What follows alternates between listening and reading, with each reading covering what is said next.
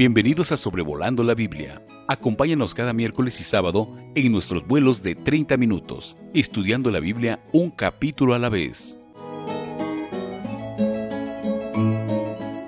Génesis capítulo 23 relata la muerte y sepultura de Sara, la esposa de Abraham.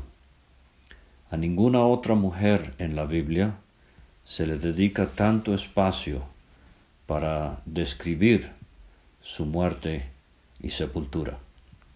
Sara significa princesa y si quiere un título que podemos poner sobre este capítulo sería Sara la princesa es sepultada con dignidad por su esposo Abraham el príncipe. Esta pareja ha peregrinado en Canaán ya por casi sesenta y cinco años. Por unos veinte años antes de eso estuvieron juntos en Arán.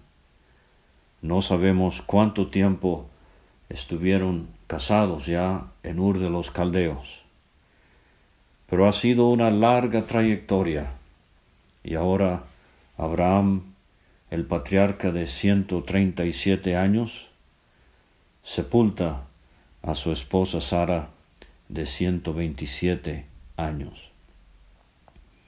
A diferencia de todas las otras mujeres en la Biblia, aún por ejemplo el caso de María, Sara es eh, mencionada como ejemplo a seguir. Dice Isaías 51, versículo 2, Mirad a Abraham vuestro padre y a Sara que os dio a luz, porque cuando no era más que uno solo, lo llamé y lo bendije y lo multipliqué.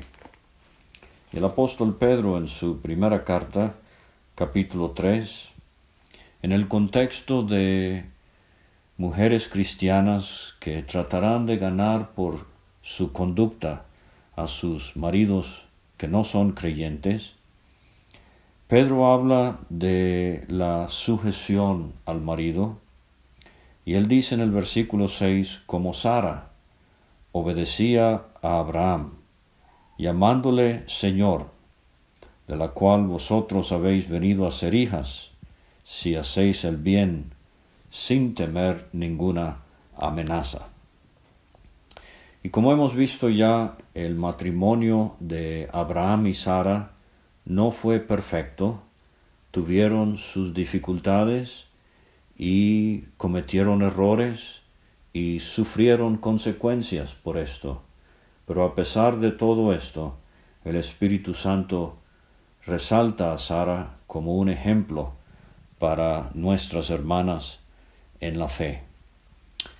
Y en Hebreos capítulo 11, el capítulo del Salón de la Fama de la Fe, se mencionan solamente a dos mujeres por nombre.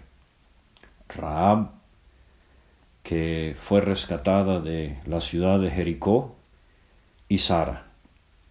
Dice Hebreos 11, versículo 11, por la fe también la misma Sara, siendo estéril, recibió fuerza para concebir y dio a luz aún fuera del tiempo de la edad, porque creyó que era fiel quien lo había prometido.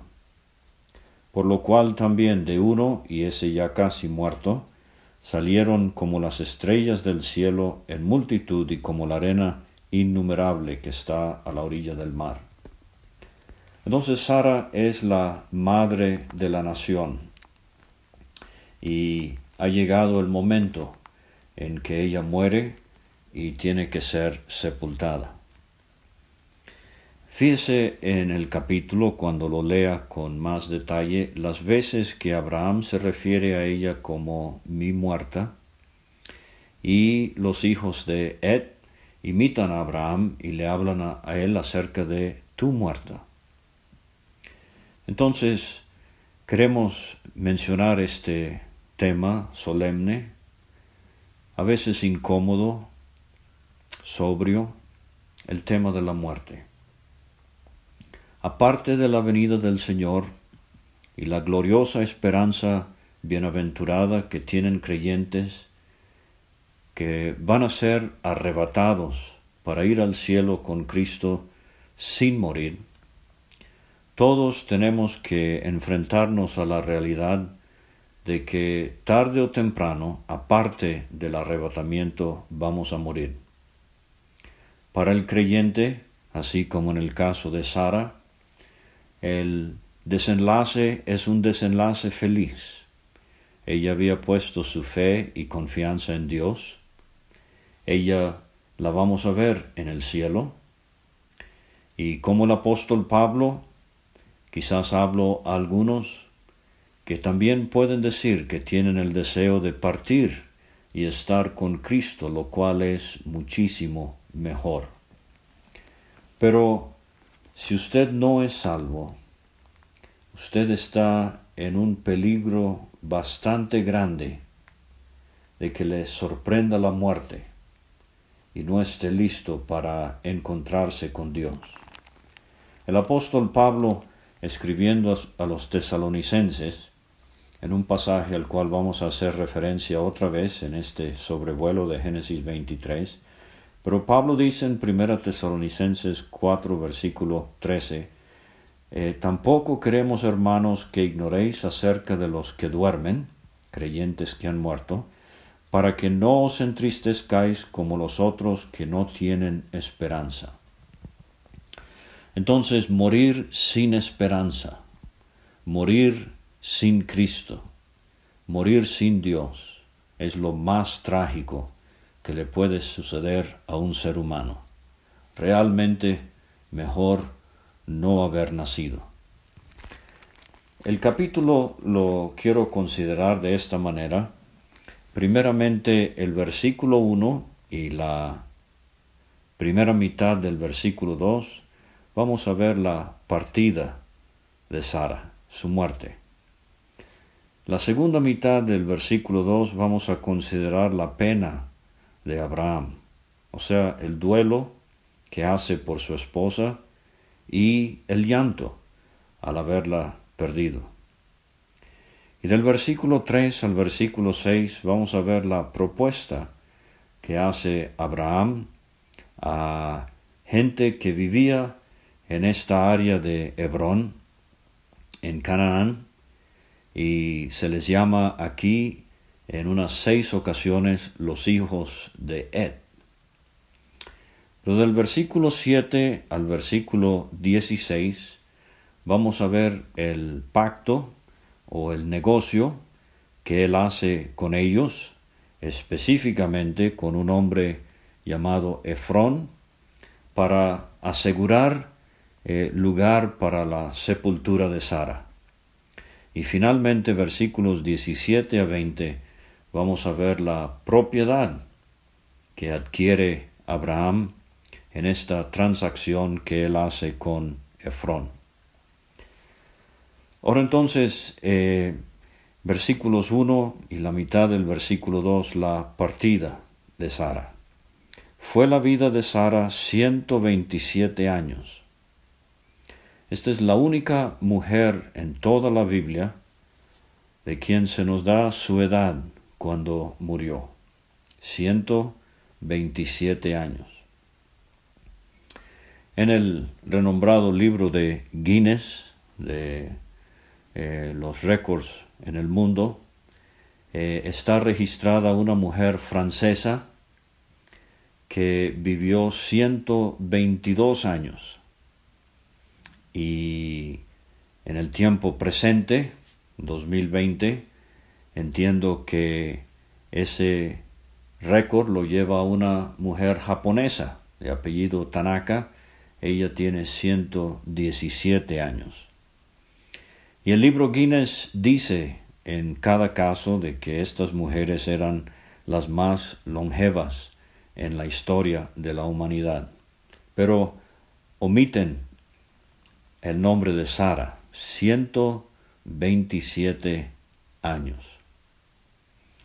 Como hemos dicho ya, es una princesa. Recuerde que aún a los noventa años de edad, Abraham tuvo que mentir para protegerla de hombres que quizás se interesarían en ella. Entonces dice, tantos fueron los años de la vida de Sara. Ahora ella vivió una vida muy larga. Quizás no todos lleguemos a vivir vidas tan longevas. Isaac va a decir más adelante aquí en el Génesis, no sé el día de mi muerte. Por eso repito, prepárate para venir al encuentro de tu Dios, dice Amós 4:12. Y murió Sara en Kiriat Arba, que es Hebrón, en la tierra de Canaán. Hebrón significa comunión. Y aquí está una mujer de fe, una mujer que ha confiado en Dios y ella muere en el lugar que significa comunión. Quiera Dios que todos mis oyentes y el que habla se incluye también, que al momento de morir estemos disfrutando comunión con Dios. Me viene a la mente ahorita hablando de mujeres que vivieron vidas muy longevas allá por el año 1975-76 cuando se celebraba el bicentenario de Estados Unidos. Eh, el presidente Ford eh, estaba allí presente en este acto y presentaron a la que era la mujer de más edad en Estados Unidos en ese tiempo. Era una mujer de color y le pasaron el micrófono y le dijeron, ¿podría usted decirle algo a la nación el día de hoy? Y ella dijo, ¿puedo cantarlo? Le dijeron, claro que sí. Y con una voz fuerte, ella empezó a cantar, Sublime gracia del Señor, que un infeliz salvó. Fui ciego, mas hoy miro yo, perdido, y Él me halló. Y cuando en Sión por siglos mil brillando esté cual sol, yo cantaré por siempre allí su amor que me salvó. Va a ser fabuloso encontrarnos en el cielo con creyentes como Sara y disfrutar esos años interminables de la eternidad, si puedo decirlo de esa manera, y compartir eh, historias de las experiencias aquí sobre la tierra. Ahora entonces la pena de Abraham o el dolor, eh, la aflicción que él siente al perder su esposa.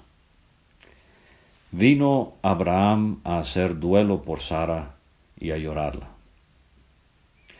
Ahora parece que esta expresión eh, nos hace ver que Abraham no estaba presente cuando murió Sara.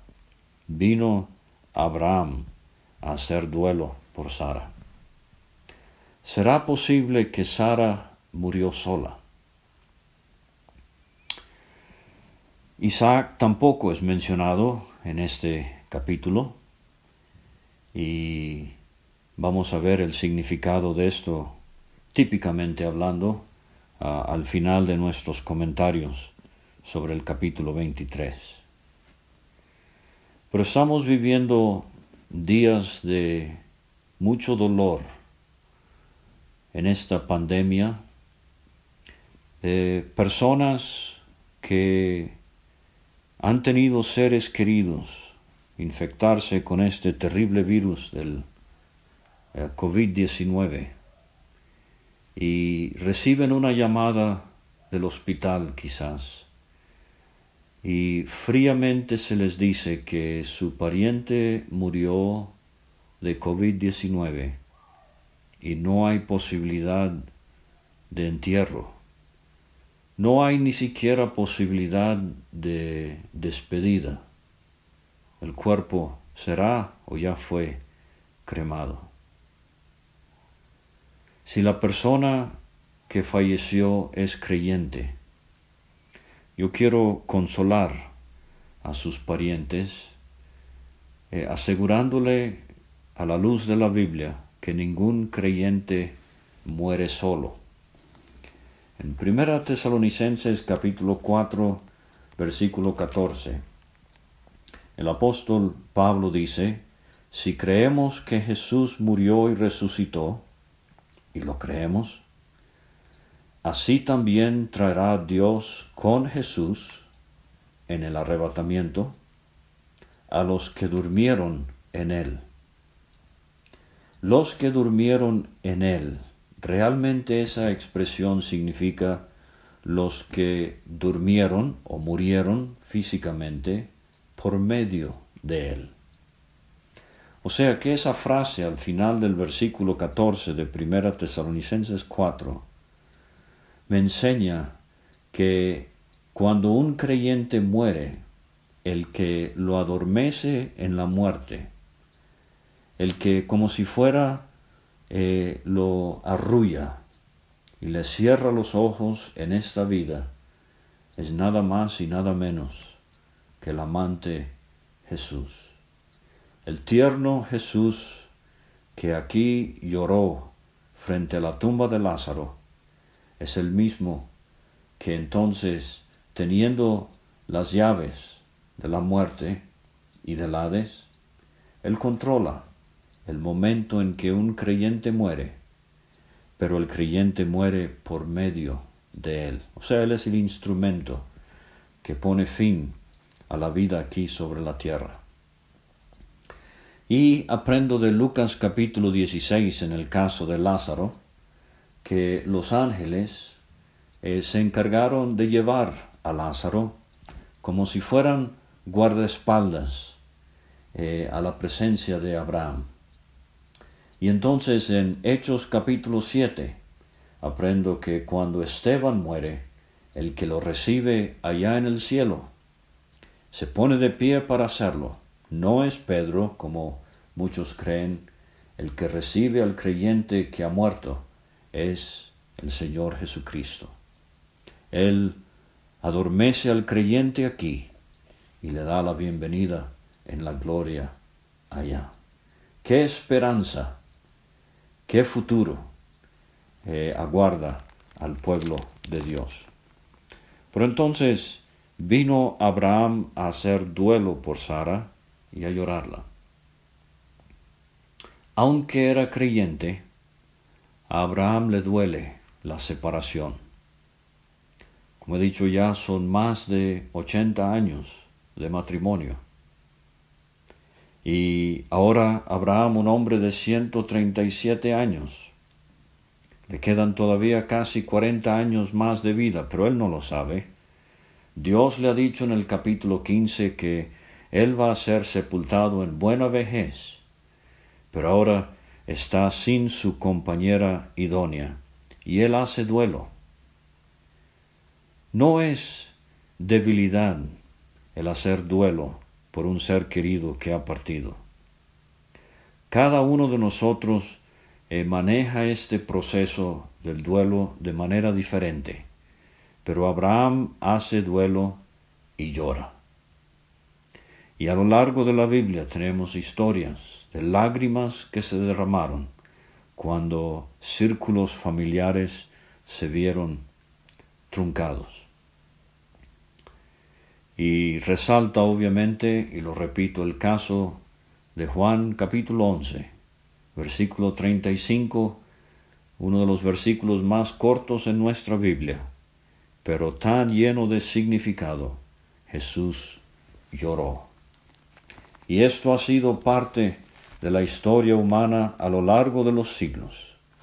Pero ¿qué día será cuando se cumplan las palabras de Apocalipsis capítulo 21 y el versículo 4. Enjugará Dios toda lágrima de los ojos de ellos, y ya no habrá muerte, ni habrá más llanto, ni clamor, ni dolor, porque las primeras cosas pasaron. Pero por lo pronto, Dios ha puesto en nuestros cuerpos eh, glándulas lacrimógenas, que entre sus muchas funciones tienen eh, la función de hacer derramar lágrimas cuando hay estos momentos de profunda tristeza. Pero entonces tenemos en el versículo 3 al versículo 6 la propuesta que hace Abraham a estos hijos de Ed que vivían en la vecindad allí alrededor de Kiriat Arba, que es Hebrón.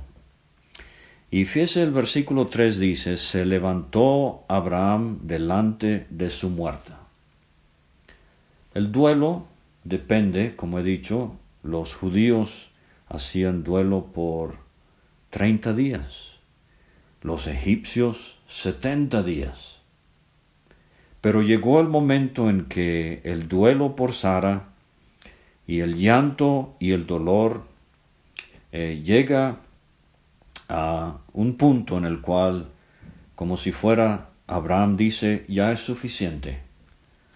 Sara ha muerto, tengo que sepultarla y tengo que seguir con mi vida para Dios. Se levantó Abraham de delante de su muerta y habló a los hijos de Ed, diciendo. Ahora, Ed era un bisnieto de Noé. Esto lo aprendemos de Génesis capítulo 10. Noé tuvo tres hijos, uno de ellos se llamaba Cam, y Cam tuvo un hijo que se llamaba Canaán, y Canaán tuvo un hijo que se llamaba Ed. Entonces ellos habitaban esta parte de Canaán, y aprendimos cuando vimos el capítulo 10 y la tabla de las naciones, que los descendientes de Cam no solamente eh, emigraron hacia partes del África, pero también a áreas de Canaán. Y eh, aprendemos que, eh, por ejemplo, en el capítulo 27 de, de Génesis, Rebeca le dice a Isaac, tengo fastidio por las hijas de Ed. Y ella no quería que Jacob se casara con una de ellas y por eso Isaac manda a Jacob, lejos. Y en Deuteronomio capítulo 7 leemos de los Eteos en Canaán. Entonces, aquí está Abraham entre esta gente incircuncisa, ajenos al pacto que Dios había hecho con Abraham, y él dice en el versículo 4, extranjero y forastero soy entre vosotros, Dadme propiedad para sepultura entre vosotros, y sepultaré mi muerta de, delante de mí. Y respondieron los hijos de Ed Abraham y le dijeron, Óyenos, Señor nuestro, eres un príncipe de Dios entre nosotros. Yo diría que este es el versículo clave del capítulo. En lo mejor de nuestros sepulcros, sepulta a tu muerta, ninguno de nosotros te negará su sepulcro, ni te impedirá que entierres tu muerta. Ahora fíjese la cortesía con que este hombre de Dios, este eh, amigo de Dios, este patriarca, eh, se eh, porta entre los hijos de hombres incrédulos, paganos, incircuncisos. Y es sumamente llamativo que él dice, extranjero y forastero soy entre vosotros. Él no quiere ir a Mesopotamia a sepultar a Sara. Él eh, dice, de hecho, Hebreos capítulo 11, que si quisiese, él tenía tiempo para volver allá, pero no lo hizo. ¿Por qué? Este es un tremendo acto de fe que está mostrando Abraham en querer sepultar a su esposa en la tierra que Dios le ha prometido como herencia. Y como vamos a ver, esta va a ser eh, la primera propiedad de Abraham en la tierra de Canaán, un lugar de sepultura. O sea, es un acto de fe. Él está echando mano de todas estas promesas que Dios le ha hecho extranjero y forastero soy entre vosotros. Todos somos extranjeros y forasteros. Vamos de paso. Pero, eh, de nuevo, la gran pregunta es, si estamos listos para el gran salto a la eternidad cuando llegue el momento de la muerte. Ahora, del versículo 7 al versículo 16 tenemos el pacto, el negocio, y, y que hace Abraham con los hijos de Ed, y en particular con Efrón, el hijo de Soar. Y es una descripción muy exquisita de la manera en que estos beduinos de la antigüedad, y tenemos remanente de esto hasta el día de hoy, cómo negociaban eh, un trato. Dice el versículo 7, Abraham se levantó y se inclinó al pueblo de aquella tierra, a los hijos de él, y habló con ellos diciendo, Si tenéis voluntad de que yo sepulte mi muerta delante de mí, oídme e interceded por mí con Efrón, hijo de Soar, para que me dé la cueva de Macpela, que tiene al extremo de su heredad, eh, que por su justo precio me la dé, para posesión de sepultura en medio de vosotros. Este Efrón estaba entre los hijos de Ed, y respondió Efrón Eteo a Abraham en presencia de los hijos de Ed, de todos los que estaban, eh, perdón, que entraban por la puerta de su ciudad, diciendo, o sea, este es un acto que se va a celebrar legalmente con testigos. Eh, Abraham y Efrón empiezan a negociar. Y dice Efrón, no, Señor mío, versículo 11, óyeme, te doy la heredad y te doy también la cueva que está en ella en presencia de los hijos de mi pueblo te la doy, sepulta tu muerta. Ahora, él usa varias veces la expresión te doy, pero obviamente no tenía pensado regalárselo. Esta era la manera en que estaban negociando, yo te doy, pero obviamente se entiende que tú me vas a dar por lo que te voy a dar. Pero lo que quiero notar es que él de una vez ofrece no solamente la cueva, sino también eh, la heredad. Te doy la heredad y te doy también la cueva. Eh, la costumbre entre estos eh, beduinos era que no se podía vender solamente una parte de la heredad, sino eh, el dueño tenía que pagar impuestos año tras año por toda la propiedad. Entonces Efrón se quiere deshacer no solamente de la cueva, sino de toda la heredad. Y dice el versículo 12, entonces Abraham se inclinó eh, delante del pueblo de la tierra y respondió a Efrón en presencia del pueblo de la tierra diciendo antes, si te place te ruego que me oigas yo daré el precio de la heredad, tómalo de mí y sepultaré, sepultaré en ella mi muerte. Respondió Efrón a Abraham diciéndole, Señor mío, escúchame, la tierra vale cuatrocientos ciclos de plata. ¿Qué es esto entre tú y yo? En tierra, pues, tu muerta.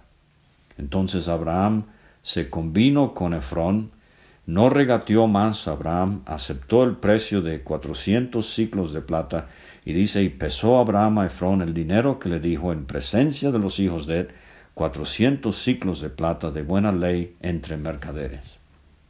Ahora la pregunta eh, se hace, eh, ¿no fue esto un precio exorbitante, cuatrocientos ciclos de plata para esta heredad y la cueva para sepultar a Sara?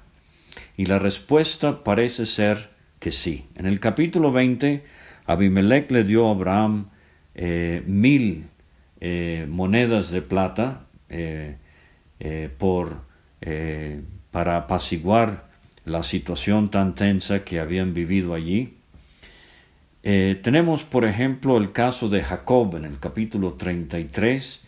Él compra una heredad en la tierra, en Siquem, por cien monedas. Eh, la expresión allí es cien quesitas. Quizás una moneda valía una oveja. Eh, el otro caso de compraventa de bienes raíces lo tenemos en Jeremías, capítulo 32, cuando Jeremías, eh, en el umbral de la invasión de Babilonia, queriendo ser ejemplo de lo que él mismo predicaba, y fomentar confianza entre el pueblo de Dios, él compra una heredad por 17 ciclos de plata. El otro caso eh, que debería haber mencionado es David, cuando lo del censo y la plaga, él compra de Arauna la era por eh, 50 piezas de plata. El caso más famoso, más trágico y triste es el de Judas. Él traicionó al Señor Jesucristo por treinta eh, monedas de plata, treinta piezas de plata, y con ese precio se compró a Céldama, el campo de sangre, el campo del alfarero. Ese precio es un precio incontable, incalculable, la vida de Cristo y la eternidad de Judas en la condenación. Pero entonces, eh, Abraham estaba dispuesto a pagar lo que fuera para comprar una sepultura para su princesa. Dice el versículo 17 al 20, aquí tenemos la propiedad adquirida. Quedó la heredad de Efrón, que estaba en Macpela, al oriente de Mamre, la heredad con la cueva que estaba en ella, y todos los árboles que había en la heredad y en todos sus contornos. Abraham iba a regresar allí, de hecho, él va a ser sepultado en esta cueva. Isaac y Rebeca también van a ser sepultados aquí, así como Jacob y Lea. Eh, Raquel, ella fue sepultada cerca de Belén. Pero estas tres parejas de patriarcas eh, tendrían lugar de sepultura. Entonces Abraham está previendo, está organizándose eh, para el futuro y no tiene nada de malo que un creyente haga lo mismo el día de hoy. Dice el versículo 18, eh, como propiedad de Abraham, como he dicho, es la única propiedad que Abraham ahora tiene en la tierra prometida, en presencia de los hijos de él y de todos los que entraban por la puerta de la ciudad. Después de esto sepultó Abraham a Sara su mujer en la cueva de la heredad de Macpela al oriente de Mamre, que es Hebrón, en la tierra de Canaán, y quedó la heredad y la cueva que en ella había de Abraham como una posesión para sepultura recibida de los hijos de Ed. Macpela significa doble y no sabemos exactamente por qué, pero se ha sugerido que quizás era una doble cueva, una cueva con dos bocas. Y esto me hace pensar en la sepultura de creyentes cuando la tierra como si fuera abre su boca para recibir el cuerpo. Pero creyente, recuerde, Macpela eh, podría ilustrarnos el hecho de que habrá una resurrección. La tumba se va a abrir cuando venga Cristo y la tierra tendrá que entregar este cuerpo en resurrección y el creyente se irá para estar para siempre con el Señor. Ahora, la última cosa que quiero notar en cuanto al capítulo 23 es la ausencia de Isaac. Lo vimos por última vez sobre el altar en el capítulo 22 y lo vamos a ver otra vez cuando él venga ah, del sur por su esposa Rebeca. Entonces es una hermosa figura de la edad en que vivimos Cristo vino y Él vive, pero nuestra vida está escondida con Cristo en Dios. No podemos, no podemos verlo. El mundo no lo ha visto. Él está físicamente ausente. Pero como veremos en el capítulo 24, Él va a venir otra vez. Y el Señor nos ayude a anhelar y a amar su venida. Gracias por escuchar este estudio escríbenos a sobrevolando la Biblia gmail.com. Visita nuestra página www.graciamasgracia.com. Hasta la próxima.